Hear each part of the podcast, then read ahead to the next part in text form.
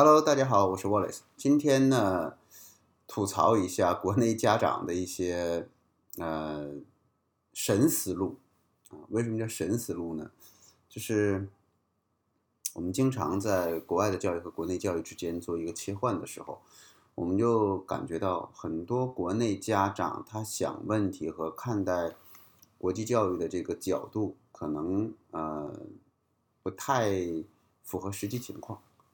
嗯，我就举例来说吧啊。第一个呢，就是这家长跟我说，他说我孩子国内高考不适应啊，这个填鸭式的教学不好啊，对国内的教育一顿大吐槽，说孩子压力大，嗯，特别羡慕国外的这种啊快乐式的教育啊，说到了国外这都是素质教育，国外的教育特别好啊。然后呢，国内他现在模拟考试多少分呢？大约三百多分儿。啊，然后呢？他说：“我要是出国，怎么着也得进个世界前一百的学校吧？”他用的这个词儿特别有意思，叫“怎么着”。也就是说，在国内三百多分儿啊，然后呢，出国就想进全世界前一百的学校。嗯，前一百学校是什么概念啊？我给大家说一下啊。我我说一下这个中国咱们进世界前一百的学校啊，二零二一年最新的。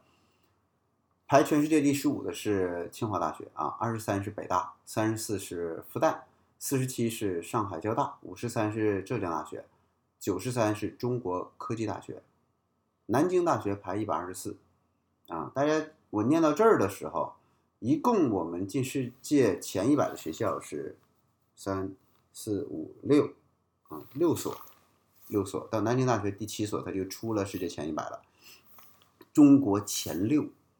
啊，你说这得是，咱就拿高考来讲，这孩子得非常自律，而且学习还是有这种韧劲儿，还很勤奋啊。首先底子还好，那么能进这些大学的都是中国中的精英中的精英。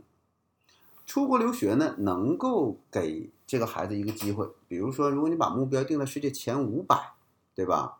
呃，这个倒有可能啊。我们看一下世界前五百，世界前五百啊，就是。在中国，五百零一到五百一十之间是华东师范大学，啊，然后呢，这个西北工业大学、四川大学这都五百开外了，啊，中国人民大学也是五百开外的，啊，华东理工、湖南大学、暨南大学啊，那今年的这个呃厦门大学啊，看一下厦门大学，四百三十二。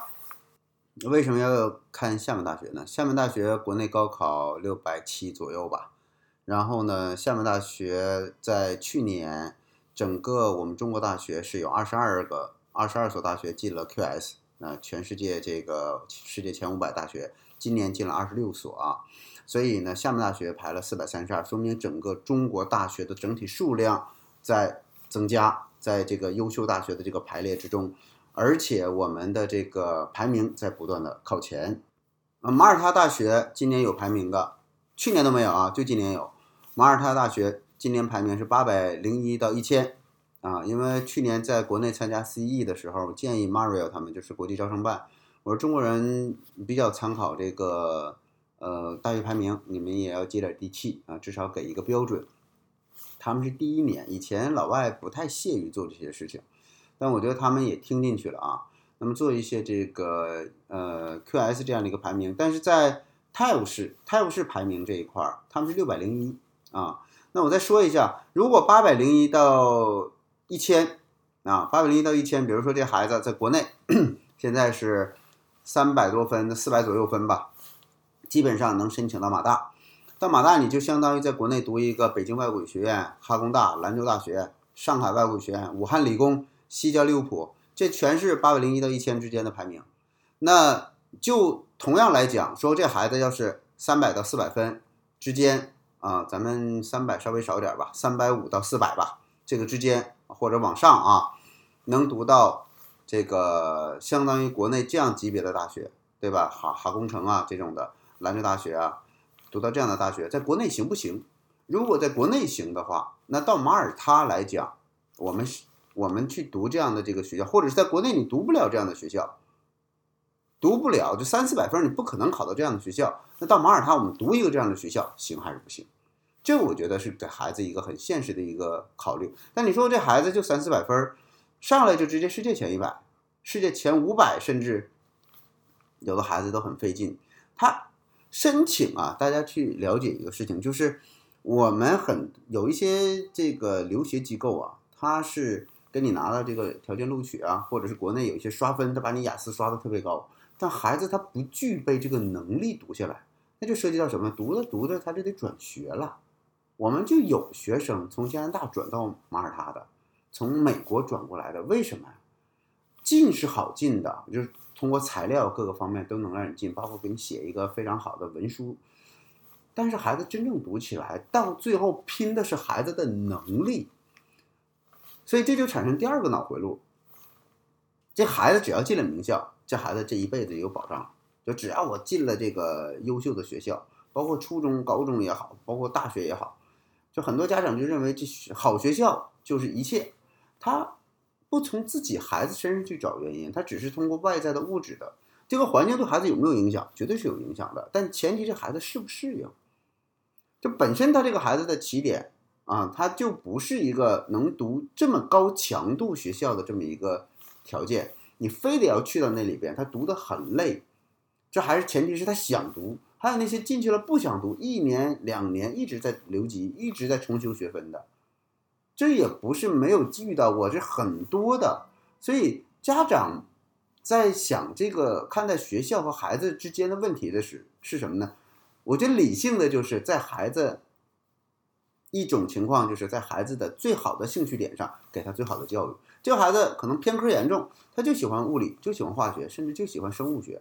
那好，就让他去学类似的专业，学的特别好。其他的你可以不牵扯你精力，我做一个专业型的人才啊，专业型的这个这样的人才。那另一种是啥呢？本来孩子可能就是三四百分，我换一个环境，比如说在国内，我可能就是个二本、三本的水平，换个环境，我让他进到了一本系列的这个学校。但是你让他去挑战到精英学校。这个是一个不切实际的。换句话说，就，呃，我觉得你们也不要被一个别的这个留学或者移民中介去洗脑，说这孩子只要到了国外，素质教育又能玩儿又能上名校，开玩笑。我跟大家说一句话：能真正的把马耳他医学院学好的学生，就在国外当医生的学生，全都是最努力、最认真、最勤奋的学生。我们老师有一个这个孩子就在读医。马大的医科，那个老师呢也是这个非常资深的这个英语老师。我们去他们家做客，他学习的真的就老外啊，他学医科，他看那些名词用英文看那些名，他他英语是母语。我就问一下我们这个听众朋友，如果说您的孩子现在在国内学医，就这些医用名词用中文能说明白不？如果都没有信心去说明白，这个孩子又不努力。或者是只是一厢情愿的想去学医学的话，那你给自己选择一条很难的路，真的很难的路。我们且医学当然是最难的了，那有没有别的呢？也有啊，但不努力和自己的学习状态没在这里，你就他就是一个艺术型的人，你就让他去学艺术就好了，就不要非得逼着学商科，逼着学这个理工类的，这样。你就算把他送到了好学校，这个孩子学起来也很困难，到最后就很尴尬，很费事，花了很多的精力去筹备，结果呢，读不好，孩子自己呢也没有办法完成学业，最终半途而废。我跟大家讲一个例子哈，我们身边发生的一个情况就是，这个孩子爸妈当时这个送他去了这个澳大利亚一个非常好的学校，结果呢他就辍学了。因为他不喜欢读那些东西，他爸妈特别想让他学商，他就想当一个厨师，可他爸妈就憋着他不让他当厨师。结果你知道现在干嘛呢吗？花了很多钱，结果在澳大利亚辍学回来，现在自己呢没有办法了，也结婚了，现在就想啊自己开一个餐馆。他很幸福，现在他很快乐，家里本身也不缺钱，也不差那点收入。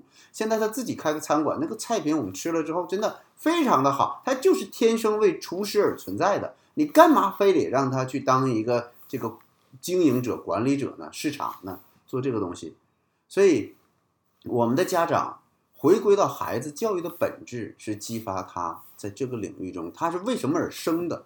有些孩子就是为艺术而生的，有些孩子就是为医学而生的，有的孩子他就是领袖，从小他就想管理管管人，对吧？就想说上句儿。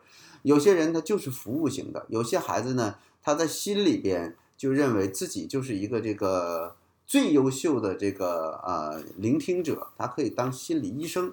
然后呢，他就喜欢身边的朋友帮去去去聆听他们的这个心声之后，他给他们一些排忧解惑。所以。每一个孩子，我个人的一个呃关于教育的一个观点啊，而且我觉得这个观点也确实得到了很多专家的认同，那就是教育是发现人身上和注呃帮助他身上的长板更加长，而不只是说把短板修正了。有些人的短板他就修不正。这些孩子天生他的感觉性的这种感受性的细胞和这个区域他就非常的发达。他做艺术类的，做呃做做做人文类的就非常的有优势，而有些人就是抽象的，他一定是这个什么空间几何、物理，他就研究这些东西。往往有一些有一些这个，我们看到很多的人，他们的人际关系非常好，可是他们很不愿意去坐下来去做钻研，就是做技术型的人才，那他们就去做公公公关型的人才呗。有些人画画就是好，你非得不让他画，你就说这个东西没有用。现在，如果但凡说，呃，我们去看现在整个的这个社会，我们有太多的职业可以选择。比如说，我们就非常著名的这个漫画家和这个电影的，呃，哪吒的出品者啊，这个叫饺子，医学不学了，觉得没有意思，最终苦心三年去画画，画出了中国最棒的五十多亿的票房的哪吒。最终，人啊要跟着自己的心走，在哪个领域都能发光发热，而且都能成长。但你说他是完整的人吗？不见得呀。他可能画这个东西，都把所有东西都荒废掉了。有很多人在他努力的时候说他简直这就是人生最大的一失败的决定。可是当他成功的那一刻起，这全都是励志的故事。大家在看自己孩子的时候，一定要去用心的观察这个孩子到底适合做什么，千万不能按照。我认为自己认为的方向去强迫孩子去做一些根本就不适合他的事情。我遇到有这个家长在骂他呢，一年换一所学校。那第一一开始进这个爱德华，后来换到这个呃圣马丁啊，说爱德华不好，说这个中国人多。到圣马丁，到圣马丁又说这个圣马丁呢这个要求太严啊，孩子不快乐，呃往这个 QSI 转。QSI 转完了，说在那排窝大了，哎呀，折腾啥呢？孩子学习不好，或者孩子没有在状态，家长不去构思一下，我们怎么做给孩子创造一个良好的学习环境，或者说家长怎么跟孩子一起去这个进入到一种学习和求知的状态？就是孩子只要不好，不考虑孩子的问题，也不考虑自己的问题，那就是学校的问题。你在马耳他把所有的学校都读完了。没有去发现孩子真正在哪个领域中能杀得下心，他对什么感兴趣，去研究他自己的这种兴趣点的话，去创造一个，呃，这个善于学习，啊，善于分析、善于思考的这样的一个习惯的话，再好的学校都没有办法帮到你。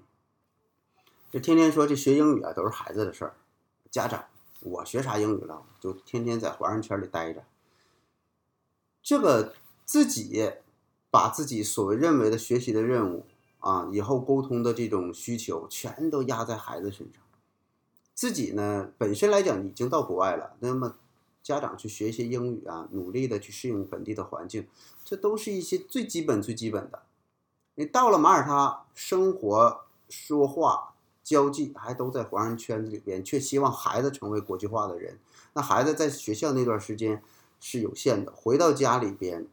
他会照样学样，他会跟你说中文，他不会练习英文，因为爸妈都不说英文，对吧？出去了之后，他跟外国人说英文，会跟跟这个父母之间的交流又用中文，这个本身来讲就破坏了一个孩子的学习环境。尽管你整个的是在一个英语系的环境，可是那个小家才是他身边的环境，那个环境大于外部的大环境，因为那个小环境对他影响是最大的。再说另一个啊，就是有一些家长说吐槽国内的学习压力大，却还想让自己孩子上名校，又想快乐教育，又想让孩子这个拥有高学历、高素质。我直接告诉您，这个事儿是不存在的。就算在国外，就算马耳他人想进好的专业、好的学校，就算英国人想进好的专业、好的学校，美国人也是这样的。他不努力，他不勤奋。他不比别人在这个事儿上付出的时间多，他绝对不会比同龄人更优秀。就拿这个马耳他的一个，大家都觉得啊，瓦尔达拉很好。为啥瓦尔达拉好？有些人说要求的越高越好，越难进的学校就是越好的学校啊。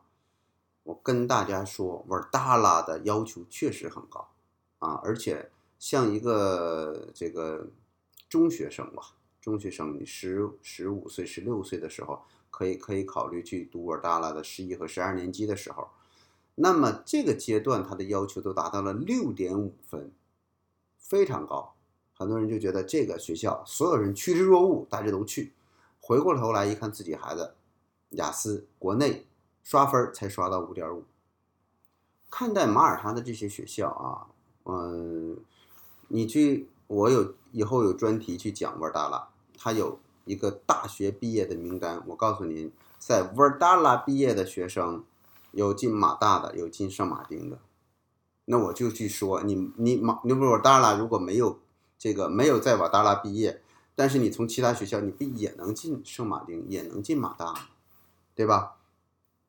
瓦达拉它整个的毕业的院校非常的多，以英国学校为主。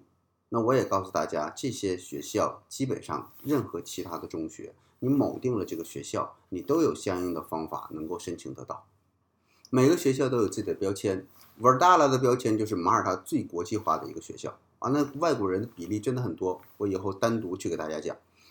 那爱德华是什么呢？英式的正统的英式贵族学校，去了那里学规矩，对吧？爱德华人的办事也是非常规矩啊。那么去这个 QSI 呢，美式的教育啊。他的兴趣和快乐的这种元素多，那么去圣马丁呢？圣马丁是 Six Form 的，他传继承了这个，呃，用马耳他的这个方式继承了英国的这个英制教育的这个最传统的那个部分。它跟爱德华的区别是，爱德华是升华到了 IB 这个阶段，而这个呃 Six Form 呢，它是继承了 A Level 这个阶段。每个学校。都有出了出类拔萃的这个毕业生啊！你当当您从一个学校离开的时候，我后边的申请依然在排队，所以不是学校的问题。先从自己的目标去检视，我到底让孩子往哪个方向去走，然后这个学校的教育体制能不能支持我的孩子去实现这个梦想？你打个比方，如果说你想当医生，这学校它不开生物化学这个课。那你必须要走，因为它跟你的目标不一致。在大学我就想学这个医生的这个领域和专业，可是呢，现在的高中它的课程开不了这个课程，我就必须得换，这是你换的一个原因。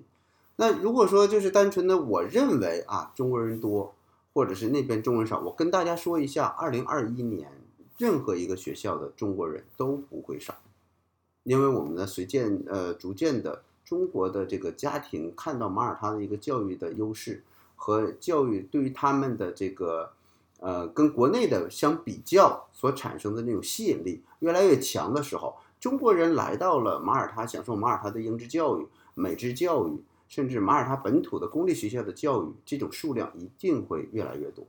所以，先从自己检视自己的目标，然后再结合自己孩子的能力。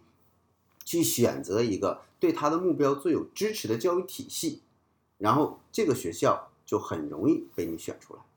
好好的学，有态度的学，比换学校强多了。